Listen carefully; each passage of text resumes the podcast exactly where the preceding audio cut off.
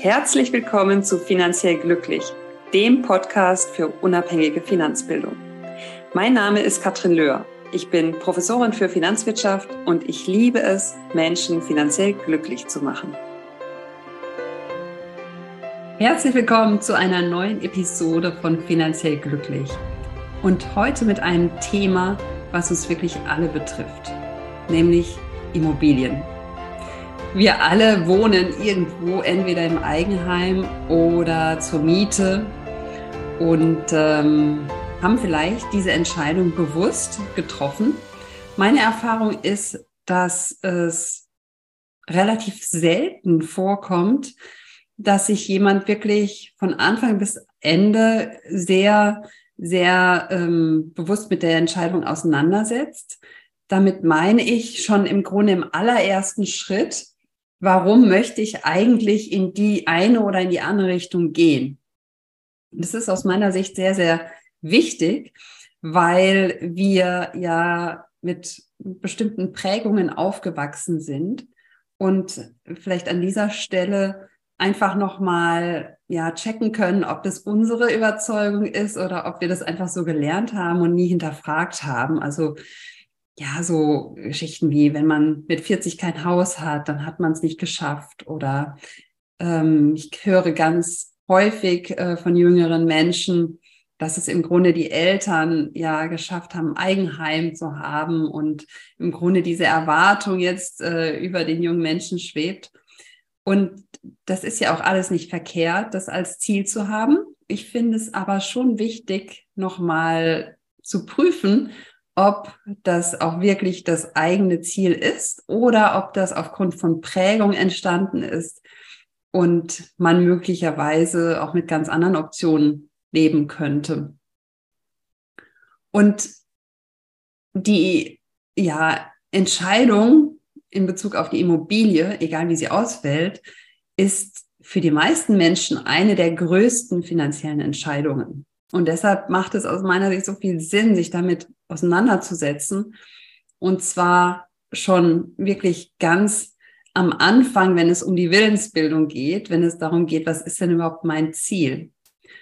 Und dann vielleicht mal sich zu vergewissern, warum möchte ich ein Eigenheim, warum möchte ich kein Eigenheim? Was sind die Aspekte, die mich persönlich da ähm, bewegen?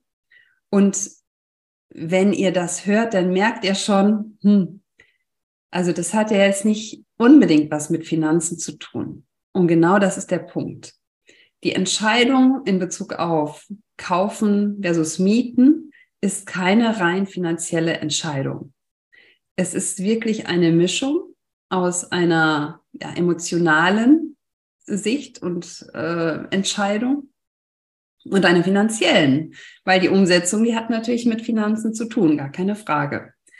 Und deshalb ist es aus meiner Sicht aber auch so wichtig, das zu trennen und sich auch über seine, ja, emotionale Haltung klar zu werden. Warum ist die so, wie sie ist? Was will ich eigentlich? Was will ich heute? Was will ich in Zukunft? Verändert sich das vielleicht nochmal? Und auf der anderen Seite dann diese finanzielle Umsetzung des einen oder anderen dann auch wirklich durchzuziehen. Und ich ähm, glaube, dass es wirklich für viele Menschen Sinn macht, sich diese Fragen immer mal wieder zu stellen. Also was sind genau die Aspekte, dass ich in einem Eigenheim wohnen möchte? Was sind die Aspekte, dass ich auf gar keinen Fall ein Eigenheim möchte? Und wie kann ich die vielleicht auch sonst erreichen und erzielen? Gibt es möglicherweise ähm, ja Lösungen, die mir bisher nicht in den Sinn gekommen sind? Und vielleicht an dieser Stelle auch nochmal zur Abgrenzung. Wir sprechen jetzt heute nicht über fremdvermietete Immobilien, denn das ist etwas komplett anderes. Ähm, ein Eigenheim mit einer fremdvermieteten Immobilie zu vergleichen, ähm, das kann man machen, aber das Eigenheim geht ganz klar eher in Richtung Konsum versus die fremdvermietete Immobilie in Richtung Investition geht. Das merken wir beispielsweise an der steuerlichen Situation, wo ich das Eigenheim im Grunde komplett aus meinem Nettogehalt bezahlen muss, also aus versteuertem Geld, versus die fremdvermietete Immobilie ähm, ist so konstruiert, dass ich ja in der Regel Mieteinnahmen habe, dass ich eine Abschreibung habe, dass ich ähm, dann daraus im Grunde äh, die Zinsen und wenn während der Laufzeit auch getilgt wird, auch die Tilgung bezahle und dass ich das alles auch steuerlich geltend machen kann versus die Zinsen für mein Eigenheim, die zahle ich ganz normal aus dem Netto und da kann ich auch nichts in der Steuererklärung angeben. Und äh, deshalb klammern wir heutzutage oder heute jetzt ähm, auf jeden Fall das Thema fremdvermietete Immobilien aus.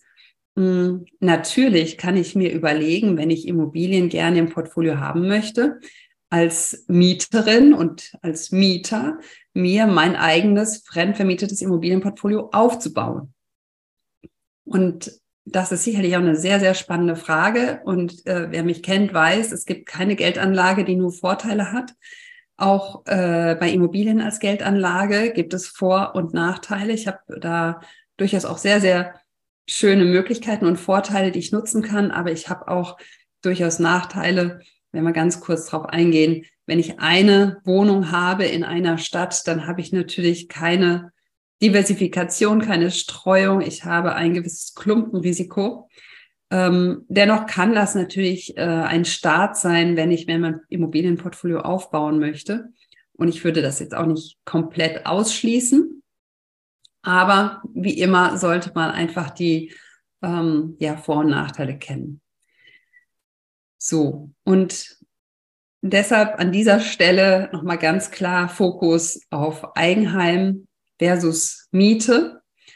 Und wer sich mit dem Thema beschäftigt hat, der ist mit Sicherheit vielen Mythen begegnet, vielleicht ähm, ja voller Bewusstsein, dass das Mythen sind, vielleicht auch ja etwas ähm, verunsichert, ob der doch auch kuriosen Erkenntnisse, die da draußen rumschwirren.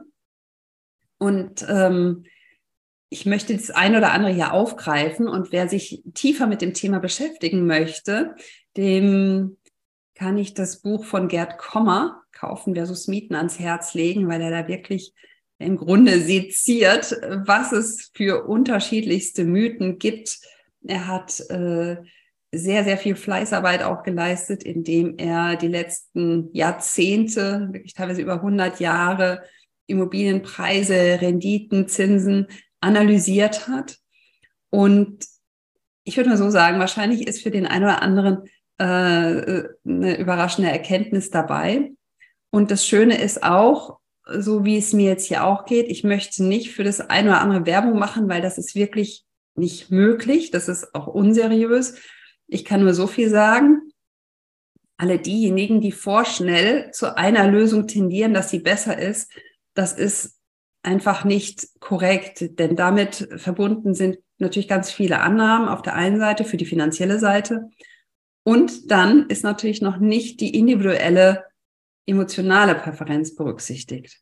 Das heißt, ich kann nur jedem ans Herz legen, der vor dieser Entscheidung steht, beziehungsweise im Grunde kann man die ja auch immer wieder überprüfen, sich damit ausreichend auseinanderzusetzen und ähm, wirklich abzuwägen, was ist wichtig für mich persönlich, für meine Zukunft und was ist auch realistisch.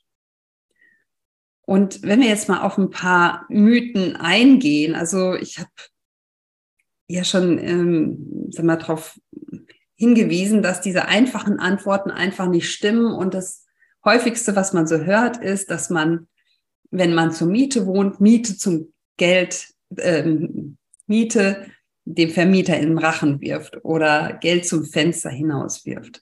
Und das ist wirklich, es hört sich gut an und es scheint auch plausibel, aber es ist einfach grundfalsch. Und wenn wir uns jetzt sozusagen mal an den Zahlen orientieren und wir schauen nicht nur auf die letzten ähm, Jahre, äh, sondern wirklich auf Jahrzehnte, dann kann man sagen, dass in der Mehrheit der Fälle Mieten tatsächlich rentabler war als kaufen. So.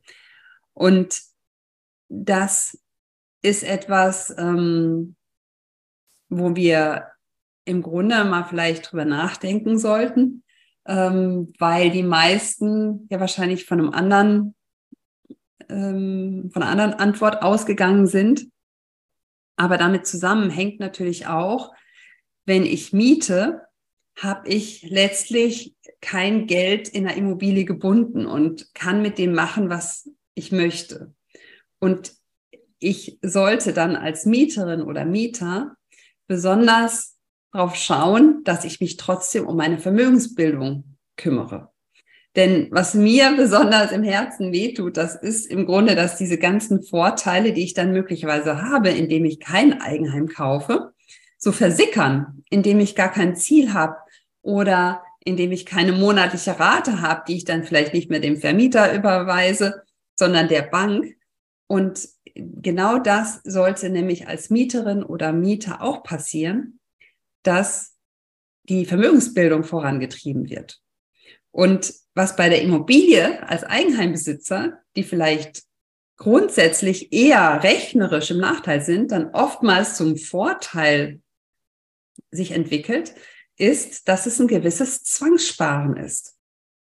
Das heißt, die Bank möchte jeden Monat XY haben und das wird überwiesen und dann vielleicht noch Sondertilgungen, weil es sich irgendwie dann besser anfühlt.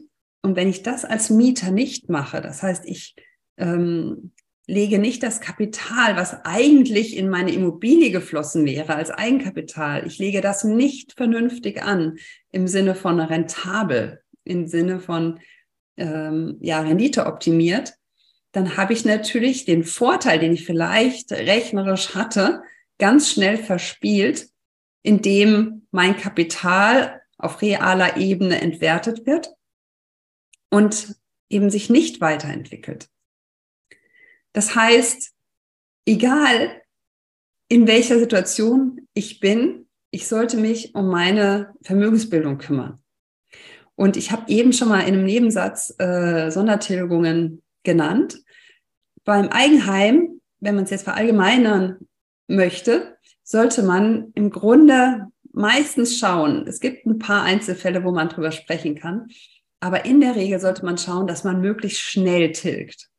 Ja, das ist übrigens auch nochmal ein Unterschied zu der fremdvermieteten Immobilie, wo man durchaus ganz anders argumentieren kann und die Situation einfach eine andere ist. Aber als Eigenheimbesitzerin, als Eigenheimbesitzer ist es wirklich sinnvoll, da schnell zu tilgen.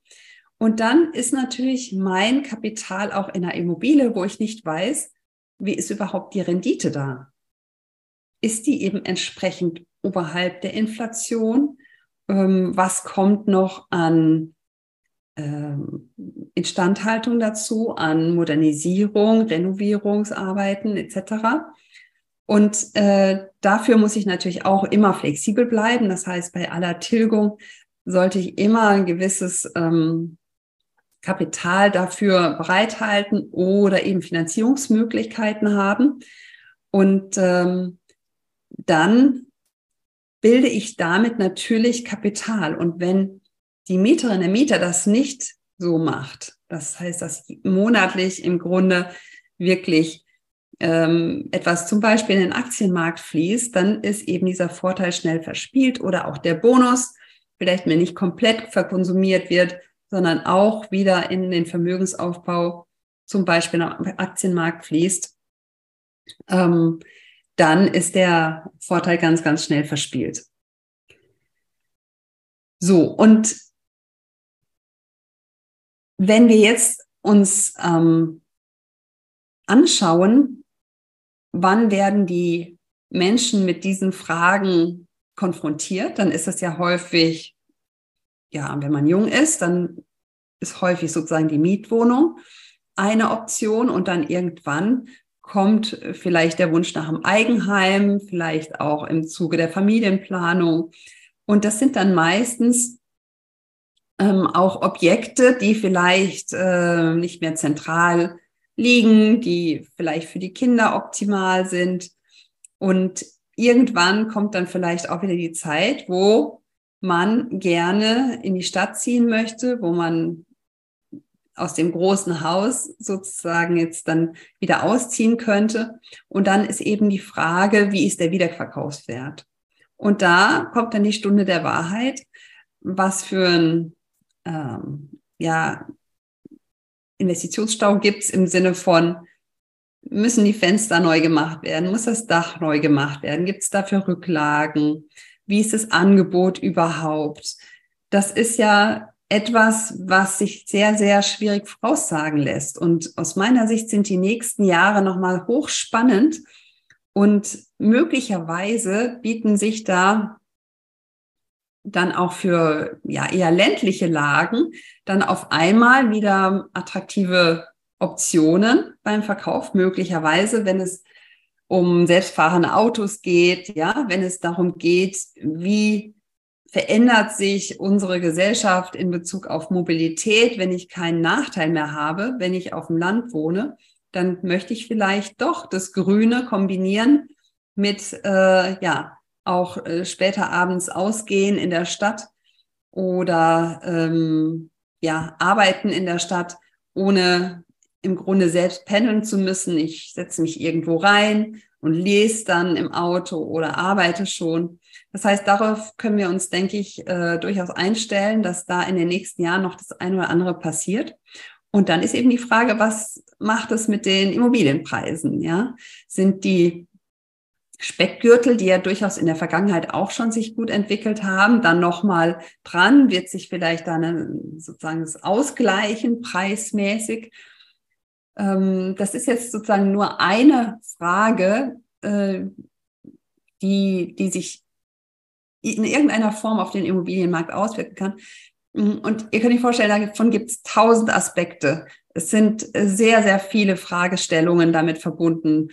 Äh, Demografie, wie entwickelt sich eine Region und so weiter und so fort.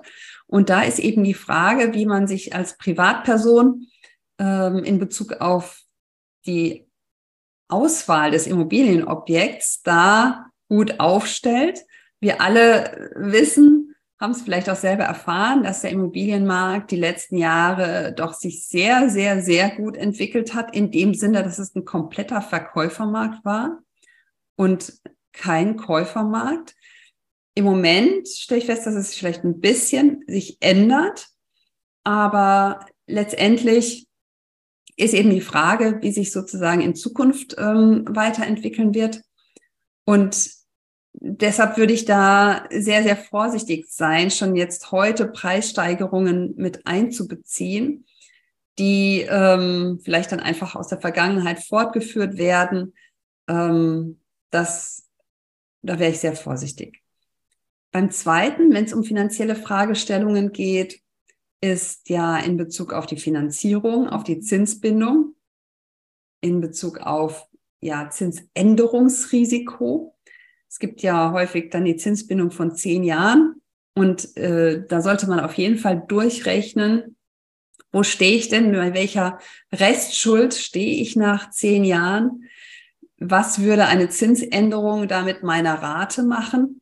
Ähm, bekomme ich noch einen Kredit? Also auch das ist äh, ganz interessant, weil sich da die eine oder andere Regel auch geändert hat und die Banken jetzt wirklich schauen müssen, dass der Kredit bis zum Schluss auch bedient werden kann. Das heißt, wenn da zwischendrin schon der Renteneintritt ist, dann könnte es sogar schwierig werden. Das heißt, jetzt schon frühzeitig schauen, wann brauche ich eine Anschlussfinanzierung, was für Kapital muss ich möglicherweise mitbringen, um dann da noch eine attraktive Finanzierung anschließen zu können, auch mit den gestiegenen Zinsen in den nächsten Jahren wird da sicherlich der ein oder andere Kredit auslaufen oder die Zinsbindung wird auslaufen und ähm, dann mit einer verschlechterten Kondition weitergeführt werden müssen.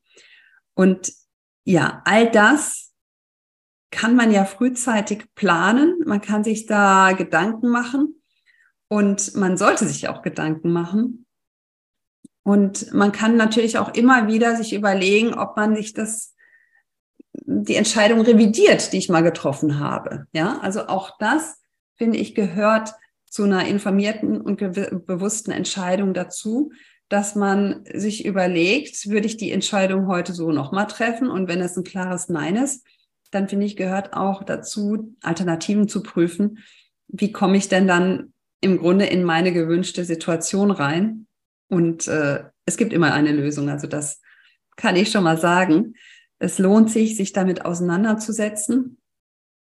Und ja, kaufen versus mieten. Es gibt keine eindeutige Antwort darauf. Es ist nur so viel klar. Es ist weder das eine noch das andere der Königsweg. Es ist hoch individuell. Es ist eine Mischung aus einer emotionalen und rationalen Entscheidung, hoffentlich. Weil wenn ich mich für das eine entschieden habe, obwohl die finanzielle Berechnung äh, unvorteilhaft ist, dann kann ich ja immer noch entscheiden, dass ich mir aber zum Beispiel jetzt das Eigenheim einfach gönne, dass ich mir das leiste. Das ist eben nun mal für mich Luxus und Konsum. Das bringt mir aber was und dann ist es eine bewusste und informierte Entscheidung. Und das ist, denke ich, das Wichtige, dass man da nicht die Augen zuvor verschließt, sondern dass man dann auch weiß, wie viel kostet meine Entscheidung und bin ich bereit, das zu zahlen im Vergleich. Und wie gesagt, es macht Sinn, dass äh, sich im Einzelfall wirklich mal auszurechnen, ähm, bei Interesse könnt ihr uns auch auf uns zukommen, wenn ihr da einen Sparing-Partner braucht und euch einfach mal da eine, ähm, ja, eine, eine, Meinung bilden wollt, mal in, in Austausch gehen wollt. Und ansonsten wünsche ich euch eine gute Entscheidungsfindung bei Kaufen versus Mieten.